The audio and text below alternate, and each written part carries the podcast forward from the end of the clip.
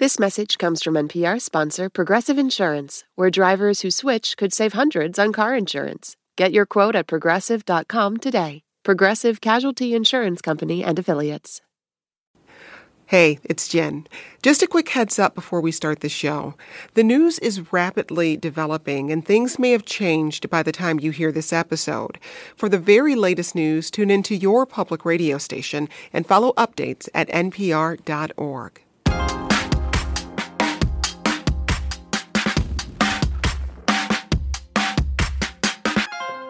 What do you do when a train carrying toxic chemicals crashes in your town? East Palestine, Ohio is finding out the hard way. The train derailed earlier this month, but the mess still isn't cleaned up.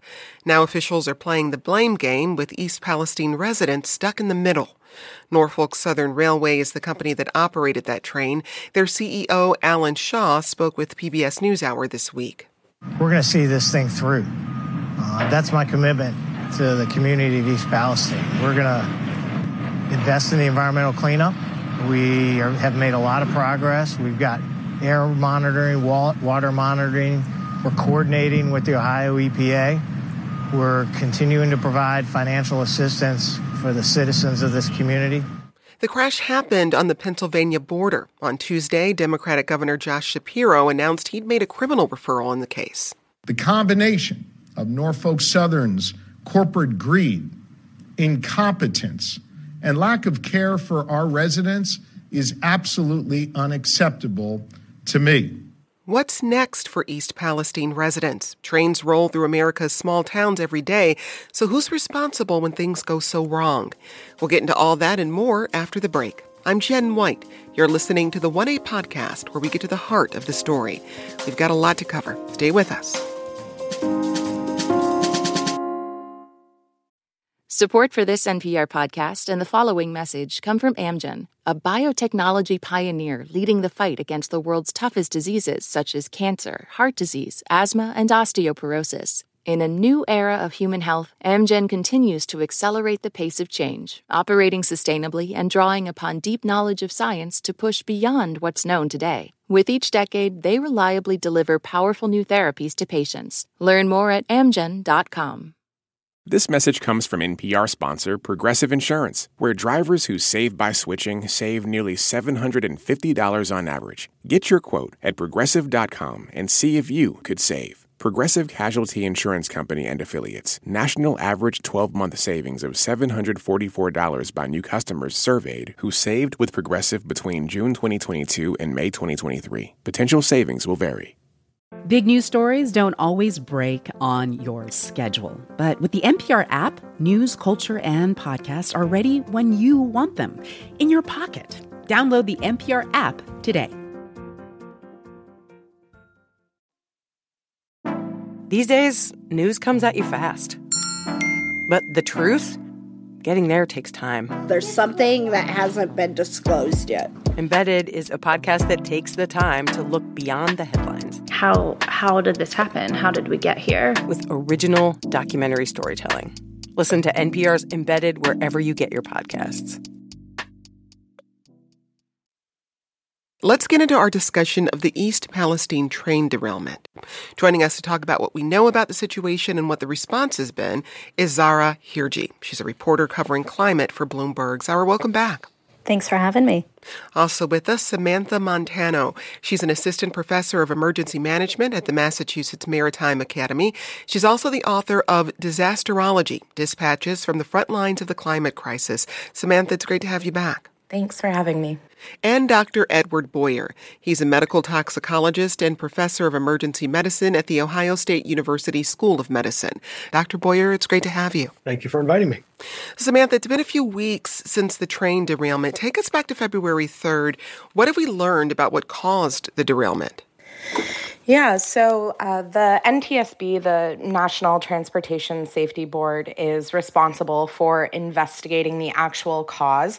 Um, it looks like it, it, was related potentially to uh, one of the wheels on the train um, that led to the derailment. Um, and that is really what set off this chain of events in Ohio. And how quickly were residents informed of the danger they were in? So, uh, evacuation orders started going out relatively soon after the derailment. Um, people did begin to evacuate. There were some shelters that had been open in town, um, some nearby hotels opened their doors. Uh, but it has been a really slow and kind of confusing process of residents learning and better understanding what their actual risk has been at various points of the incident. Dr. Boyer, what do we know about the chemicals that were being transported on this train? The chemicals that were on this train, by and large, were monomers used to polymerize and make larger plastics. Lumped in there will be chemicals that are intended to prevent the spontaneous polymerization from occurring. Uh, and then there were some other, there's another chemical, I think it was uh, ethylene glycol monobutyl ether, uh, which you know can be used in a number of industrial processes. We've also heard mention of vinyl chloride. What is vinyl chloride? What is it used for?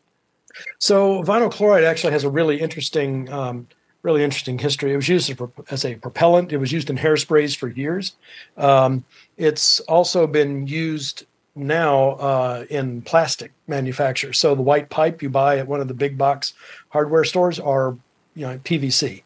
Um, there can be different things added to it to make it more or less flexible, but it's a widely used plastic um, in the you know, home industries and electronics uh, all across all across society. There are wide uses for polyvinyl chloride, and it's made from its monomer vinyl chloride. And why is that chemical harmful to humans?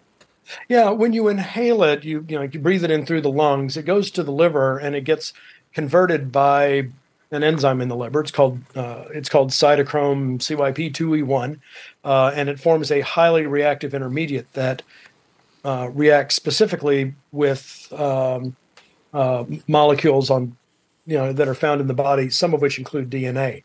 So um, when you have alkylation of DNA, then you get misreads, and the outcome of long-term exposure to poly- polyvinyl chloride in occupational settings uh, is um, hepatic angiosarcoma. So it's a highly specific, it's a rare but specific type of cancer that is caused by polyvinyl chloride. And there's a number of epidemiologic uh, studies to prove uh, that that uh, causation exists.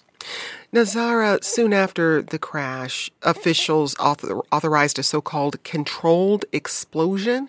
I- explain what that is and what purpose it served. So, this was done as Ohio Governor Mike DeWine kind of ex- described it in a press briefing, that they had these two bad options. If the train derailment occurred, the train derailment occurred on, as you mentioned, the night of Friday, February 3rd. Over the weekend, basically by the evening of Sunday, February 5th, it had been discovered that the temperature in one of the cars that was holding one of the toxic chemicals was rising. I believe it wasn't even a car that had derailed, um, but the temperature was rising and it was getting to a dangerous situation where the concern was, as the governor had described it, there could be a catastrophic explosion that could send shrapnel very far away. And everyone wanted to basically avoid that situation. And so they decided there was modeling done um, that it could be better since that was probably going to be inevitable if nothing happened, then instead they would try and do a more controlled release, aka controlled explosion of the chemicals instead, which did involve venting and releasing chemicals in, I believe, up to five different car trains. And ahead of this, they did yet another round of evacuations to make sure that people were not in the area when they were known to be releasing a large quantity of these toxic chemicals into the air. Now, Samantha, how soon after the accident and the controlled explosion were East Palestine residents told it was safe to return? Um, they were told um, within a couple of days, um, but again, there's been some back and forth uh, in terms of water testing and air testing that has been done by various parties that have left residents, or at least many residents, kind of in a state of limbo about whether or not it actually is safe for them to return. Well, and how is it decided that it's actually safe to return? Who makes that decision? So, in this case, uh, the Ohio EPA, um, I believe working alongside the federal EPA, um, were the ones that were uh, seeing that testing along with testing that was being paid for by Norfolk Southern. Um, and so, within the agencies that were coordinating the response, those were um, the groups that were pushing out information to the public about whether things were safe to go back to. And we should mention here, according to multiple reports from local news stations, CNN, and the Associated Press, residents of East Palestine are still smelling smoke and, and chlorine in the air. Zara, what could account for what residents are noticing?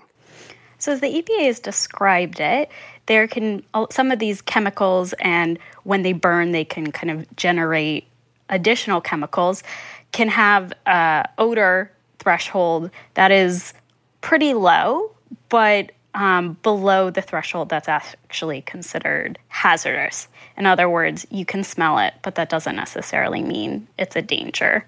I will add that the official evacuation order was lifted at the end of Wednesday, February 8th, so two days after the controlled explosion. And I believe it was basically in response to residents being so concerned about coming home that Norfolk Southern, along with officials, basically began offering these voluntary in home air screenings as soon as February 9th. And those basically have continued through today. So, at least as of February 19th, at least 533 homes have been screened. And according to the EPA, no exceedance for residential air quality standards have occurred. In other words, if some chemicals were found, they were not detected at levels below what's above what's considered dangerous. Zara, the train derailment affected seven and a half miles of streams. It killed over 3,500 fish. That's according to the Ohio Department of Natural Resources. How the chemicals from this spill affected the local environment in East Palestine? I mean, definitely in the immediate area where the derailment is, there is visible kind of contamination, especially in Leslie Run and Sulphur Run, which are these two local waterways right next to where the train derailment occurred. And it's a space where officials are saying, you know, telling residents, please stay away, and where some of those dead aquatic life has been found. Uh, I think it's a larger question of how large of an area has really been impacted by this. You know, these chemicals, despite the best efforts to contain the spill, did not completely work. We know through some daily water sampling that some of these chemicals have made their way into the Ohio River. But now, more than a week later, we're at the point where detections of those chemicals um, are basically past the point. They're so low. For example, it, the chemicals have dissipated so much within the Ohio River that they are hard to detect. Uh, so I think the major threat for people down water, getting their water from Ohio River, is largely considered to be past, although utilities are definitely taking this step to close off their water using stored water to get their water. But locally, it is, I think, a real concern and an open question. Samantha, first, has the EPA said it's safe to drink the water? Let's get to that first. Um, yeah, so they have said that the water that they have tested in the town, I believe at this point they have said it is safe, um, but they have said that continued well testing needs to happen. But at, to Dr. Boyer's point, I think that there is a concern about what is being tested and, and how that process is unfolding. Well, what is the proper way to test the water? Yeah, I mean, there are a number of different methods that you can use. Um, for water testing, you just take out an aliquot, you extract from it. You know, you, know, you can inject it into uh, most most protocols involve injecting it into a column that separates out individual components. Um, if something is dissolved in the water, then stirring it up isn't going to change the concentration. The concentration is going to be equal throughout the water um, if it's dissolved in it. Um, my concern is that we don't necessarily know what's dissolved in it. And that's problematic for two reasons. Um, the first is that it makes it difficult for us to actually define what is in it. Like we don't know what we're looking for if we don't know the actual substance dissolved. You know, like we don't necessarily know what's from the spill and what's not. And then we don't know the toxicity from long term exposure.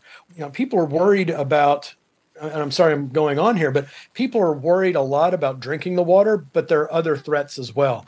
If you take water and heat it up with a highly volatile chemical like vinyl chloride, you can actually have vinyl chloride come out of solution, which you then breathe. And that is the route of exposure albeit at long term, you know, over long term and at high concentrations in occupational settings that has been been linked to cancer. I just want to make sure I understand what you're saying. So first there's the issue of not necessarily knowing what you're looking for when you're testing the water because the chemicals have diluted to some degree. Mm-hmm. Also the question of long term exposure. So maybe if you're drinking this water for a year, it you don't know what effect it's going to have on you. But then there's also the issue of changing the chemical composition of the water by, for instance, heating it. And if those chemicals are there, does it then turn into steam or release into the air and something that you're inhaling? Did I get all that right? You've synthesized it much better than I did. Uh, the EPA is the agency testing the air and water for toxic chemicals. Norfolk Southern, that's the company that owns the train that crashed, was conducting its own testing. Samantha, where should people turn for the results of this testing? Yeah, you know, I think this is a really difficult question and speaks to this climate of confusion that has really kind of been initiated by the responding agencies since the very beginning. Um, you know, generally, I understand people's hesitancy to trust a private company that is responsible for the disaster uh, in the test results that they are putting out. Certainly, if you look back throughout our history in this country, there are examples of uh, companies withholding information um, and concealing information from the public that may harm their business in the future. And um, in this situation, normally we would say, yeah, trust the EPA. They're the agency that is created to protect the public in these types of situations. Um, I think where there is concern here is that there are, um, you know, other scientists uh, across the country, like as you know, as Dr. Boyer has been explaining, that are raising these concerns about the way testing is being done and what the EPA does or, or, does not know and what data has been made public at this point. So um, I think that there is cause for questioning the data that the EPA is putting out and the completeness of that data. Um, and so that really does leave uh, the public in a really difficult place in terms of where else to turn for trusted information. Zara, anything from you? I did want to add that it wasn't just the EPA that has been doing the water sampling. It's actually the Ohio EPA was doing a lot of water sampling, as well as ORSANCO which is this consortium of utilities along the Ohio River. And just as of this week, I believe, the EPA has launched this kind of nice website that actually has a bunch of these water sampling and monitoring sites all in one place. So, up until now, you've had to check the Ohio website for what they're doing. You've had to check the US EPA website for where they're doing air monitoring. You've had to go to the ORSANCO website to see what they're doing. And at least starting this week, there is this new landing page where there are interactive maps, and it is a little bit easier for anyone to kind of see the ongoing monitoring and some of those results. We're discussing the train derailment in East Palestine. We'll be back with more after this short break. This message comes from NPR sponsor Bluehost. Try Bluehost Cloud, the hosting plan made for WordPress creators by WordPress experts. With 100% uptime, fast load times, and 24 7 support, your sites can handle high traffic spikes. Visit Bluehost.com. Support for this podcast and the following message come from Integrative Therapeutics, with vitamins and supplements previously available only through practitioners, including Cortisol Manager. Unlock your best self with clinician curated supplements from Integrative Therapeutics, now on Amazon. Hey. I hear you have a birthday coming up. Yeah, you. If you're listening to this, that means you have a birthday coming up eventually. And here at Life Kit, we want it to be a special one. Magic can happen, and good luck can happen, and serendipity can happen if we're open to it. How to have a good birthday, even if you're not a birthday person. That's on the Life Kit podcast from NPR. Let's get back to the conversation. We got this question from Jane, who emails How do people like me find out what chemicals are being transported on trains in the residential areas of where one lives? Zara, how easy is it to find out this information? That's not that easy. I mean, it took several days just to get the manifesto of this train derailment that had occurred.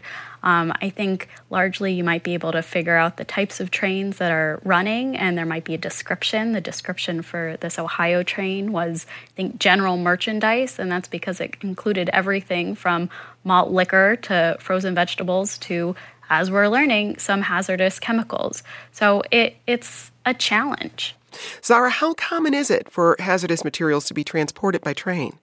I think it's pretty common. Um, as you can tell, it's there is actually a whole designation for trains, largely or predominantly just carrying this material. But then there are also trains like this one that derailed that aren't even really considered trains carrying hazardous material material and have those additional kind of safety restrictions or rules related to this. This is something that, again, Ohio Governor Mike DeWine had mentioned in one of his press briefings because there had been a lot of discussion about how certain safety rules, especially relating to brakes, had kind of been rolled back or um, pushed off during the Trump administration.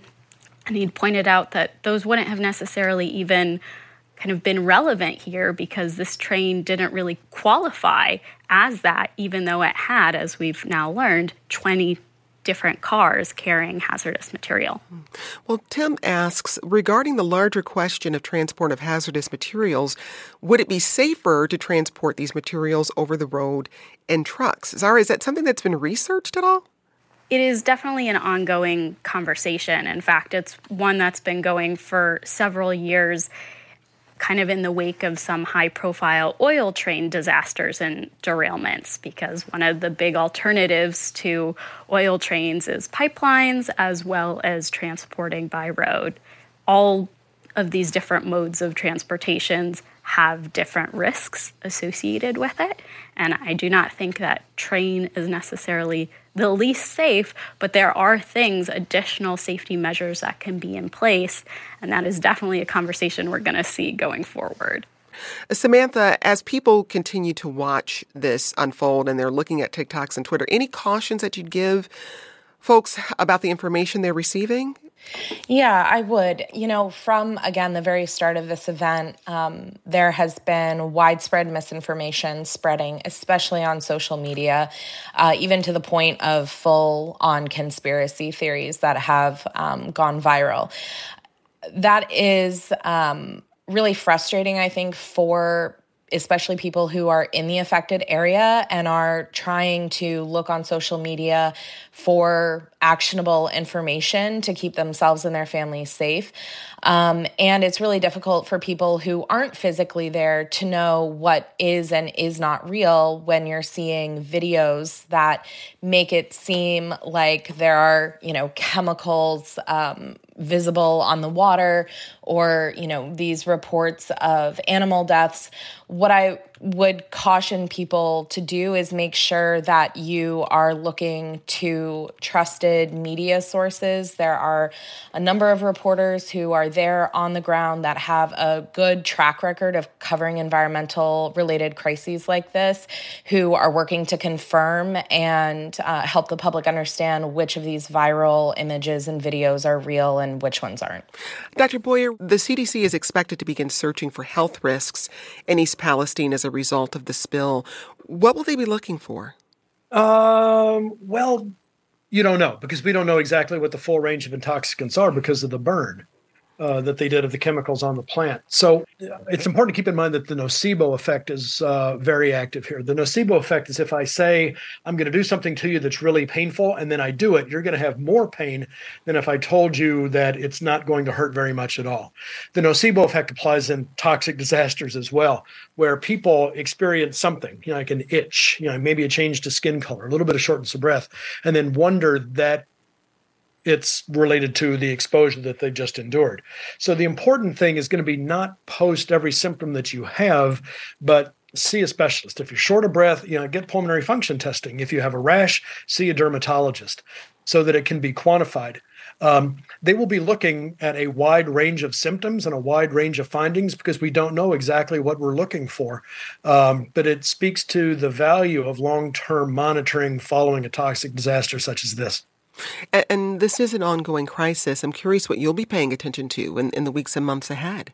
You know, I'd be interested to look at outcomes from monitoring and you know we we we have like the little tubes that we can hang up that absorb things out of the air but you know there are other things to look for as well you know like uh, honeybees actually might be really good measure of toxins toxins in the environment, particularly since a lot of these compounds are hydrophobic and incorporate in wax. The bees weren't flying at the time when it was there, so you know, like if there are beekeepers in the area and they change out their frames, you know, you can do an assessment of the wax, for example, to find out exposure. Um, if you have you know, proof of a chemical and proof of its persistence in the environment, then you could go back and look for increased concentrations. You could look at the mechanism of action and look for potential health outcomes in specific body systems.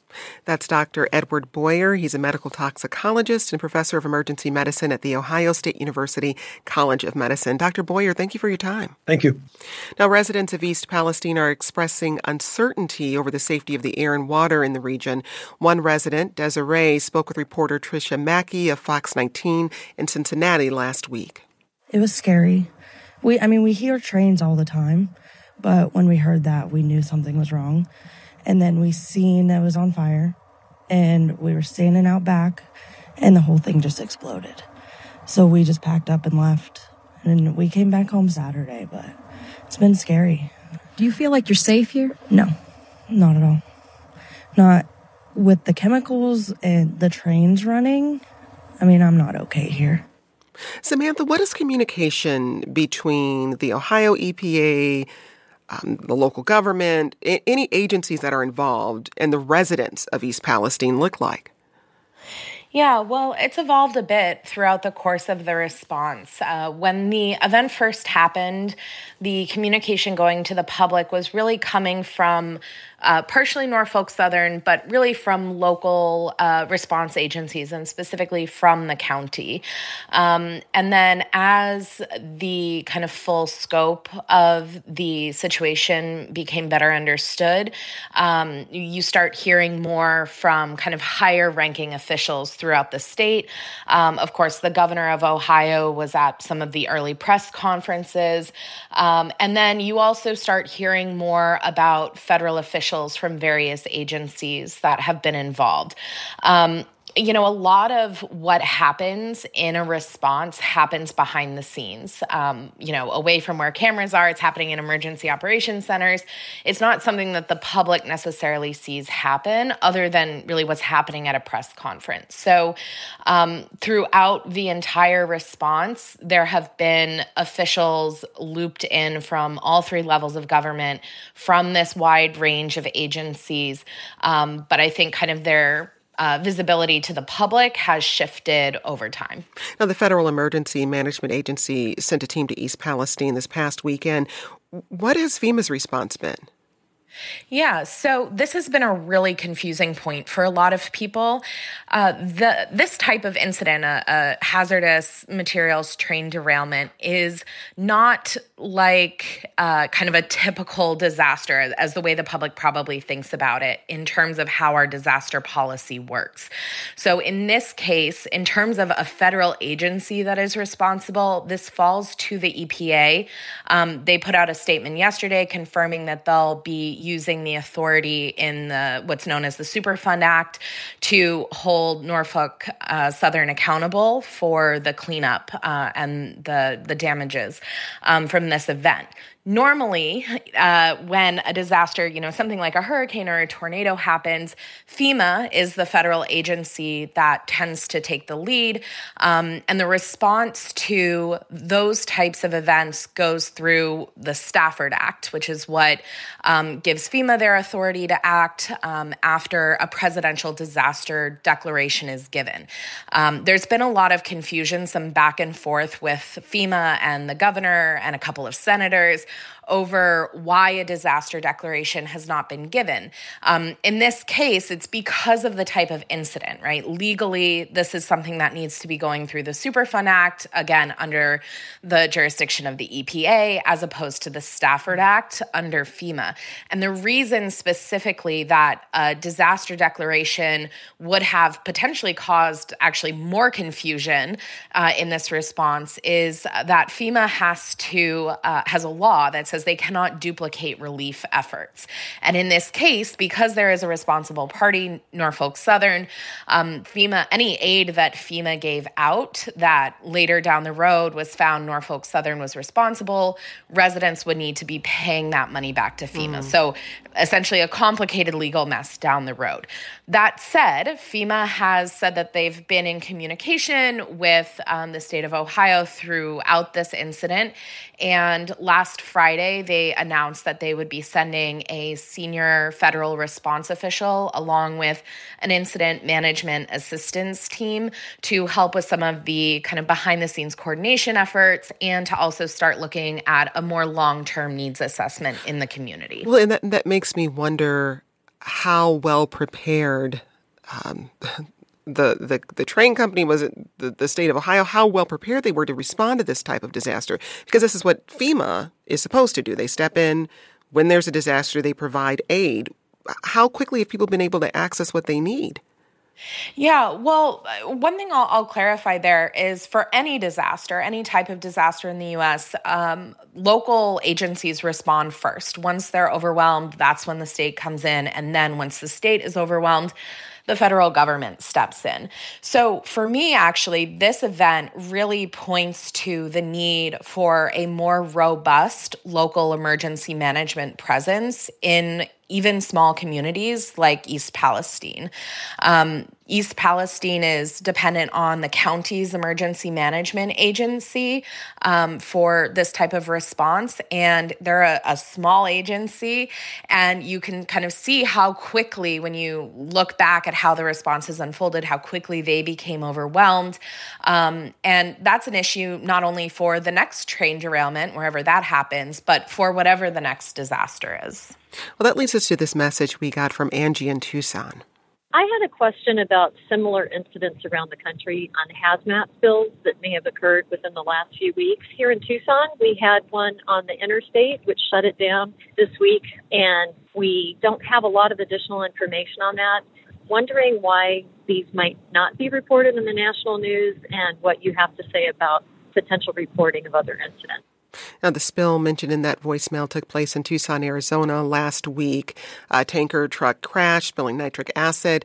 Another Norfolk Southern train derailed in Michigan last week, but officials said no chemicals spilled. Zahra, how common are these types of accidents?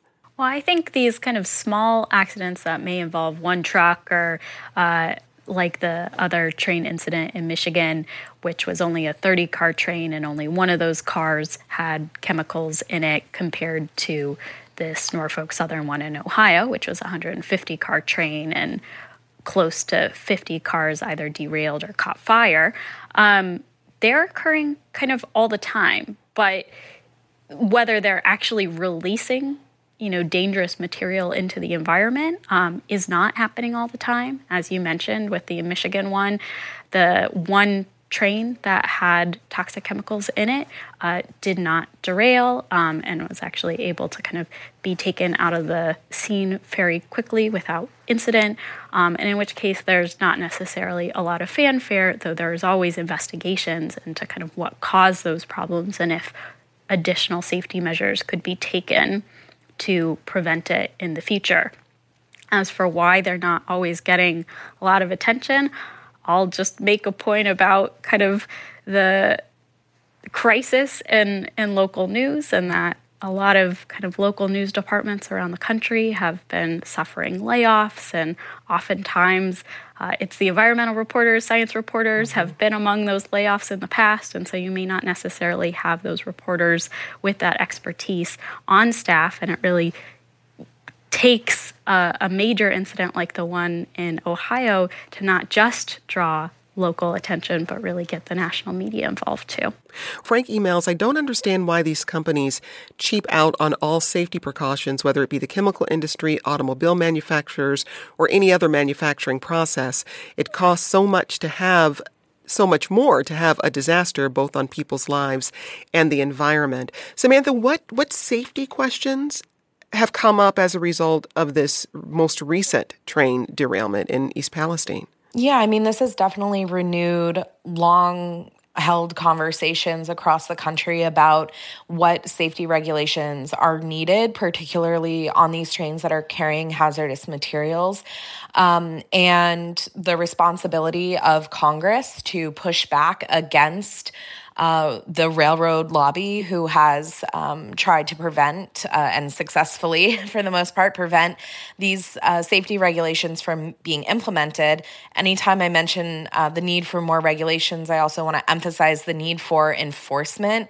Um, certainly, I think as we see the lawsuits uh, kind of unfold from Norfolk Southern, there's a, a conversation to be had about um, higher consequences for companies when they do not follow those regulations and ensuring that government agencies uh, are correctly overseeing and enforcing those regulations.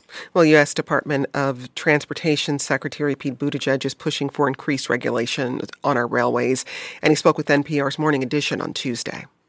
The biggest thing that I want to see from Norfolk Southern is a change in their posture toward rail safety. The rail industry has vigorously resisted so many rules and efforts to raise the bar on safety.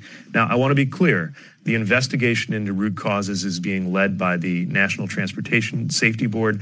NTSB is independent with good reason, and we will know more when they issue their final report. But it is not too soon to push toward a change in how industry approaches safety. And that's exactly what we're calling for today. Zahra, how is the Biden administration responding to this disaster?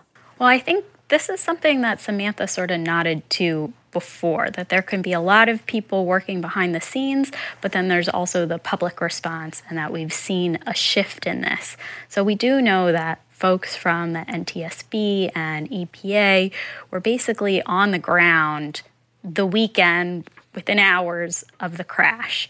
But there's been a lot of criticism of the Biden administration, you know, not being more present or at least not being more visible and not doing more. And it's clear within the last week that they have really ramped up their response, especially publicly. And so that really started with EPA Administrator Michael Regan visiting East Palestine last week. Um, and then he's actually gone back or he's going back today or yesterday. Uh, he's going back this week, and that kind of coincided with EPA announcing this order, cleanup order to Norfolk Southern. So, putting in legally binding terms that they will be responsible for paying for and overseeing the cleanup, as well as reimbursing the EPA for all of the cleanup services they are providing to homes and businesses.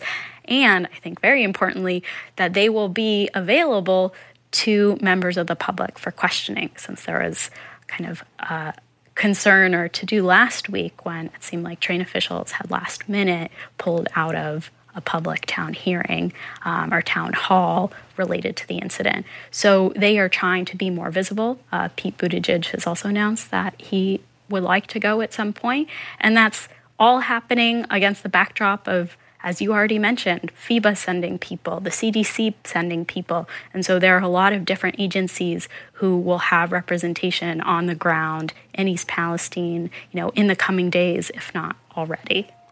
That's Zahra Hirji. She's a reporter covering climate for Bloomberg. Also with us, Samantha Montano, an assistant professor of emergency management at the Massachusetts Maritime Academy. She's also the author of Disasterology, Dispatches from the Front Lines of the Climate Crisis. Zahra, Samantha, thanks for joining us. Also want to make sure to mention we did invite Norfolk Southern to join the conversation, but they declined. Today's producer was Arfie Ghedi. This program comes to you from WAMU, part of American University in Washington, distributed by NPR. I'm Jen White. Thanks for listening, and we'll talk more soon. This is 1A.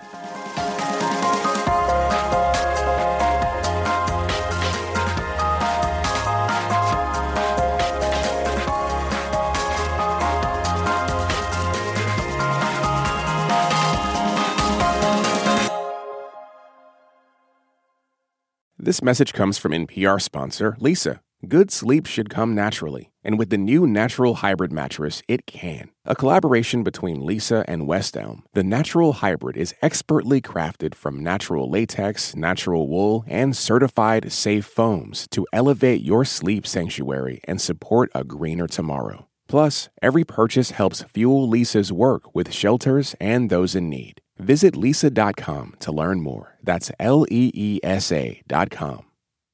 This message comes from NPR sponsor Shopify. Shopify is the global commerce platform that helps you sell at every stage of your business. From the launch your online shop stage to the first real life store stage, all the way to the did we just hit a million orders stage, Shopify's there to help you grow. Sell without needing to code or design. Just bring your best ideas and Shopify will help you open up shop. Sign up for a $1 per month trial period at shopify.com slash NPR.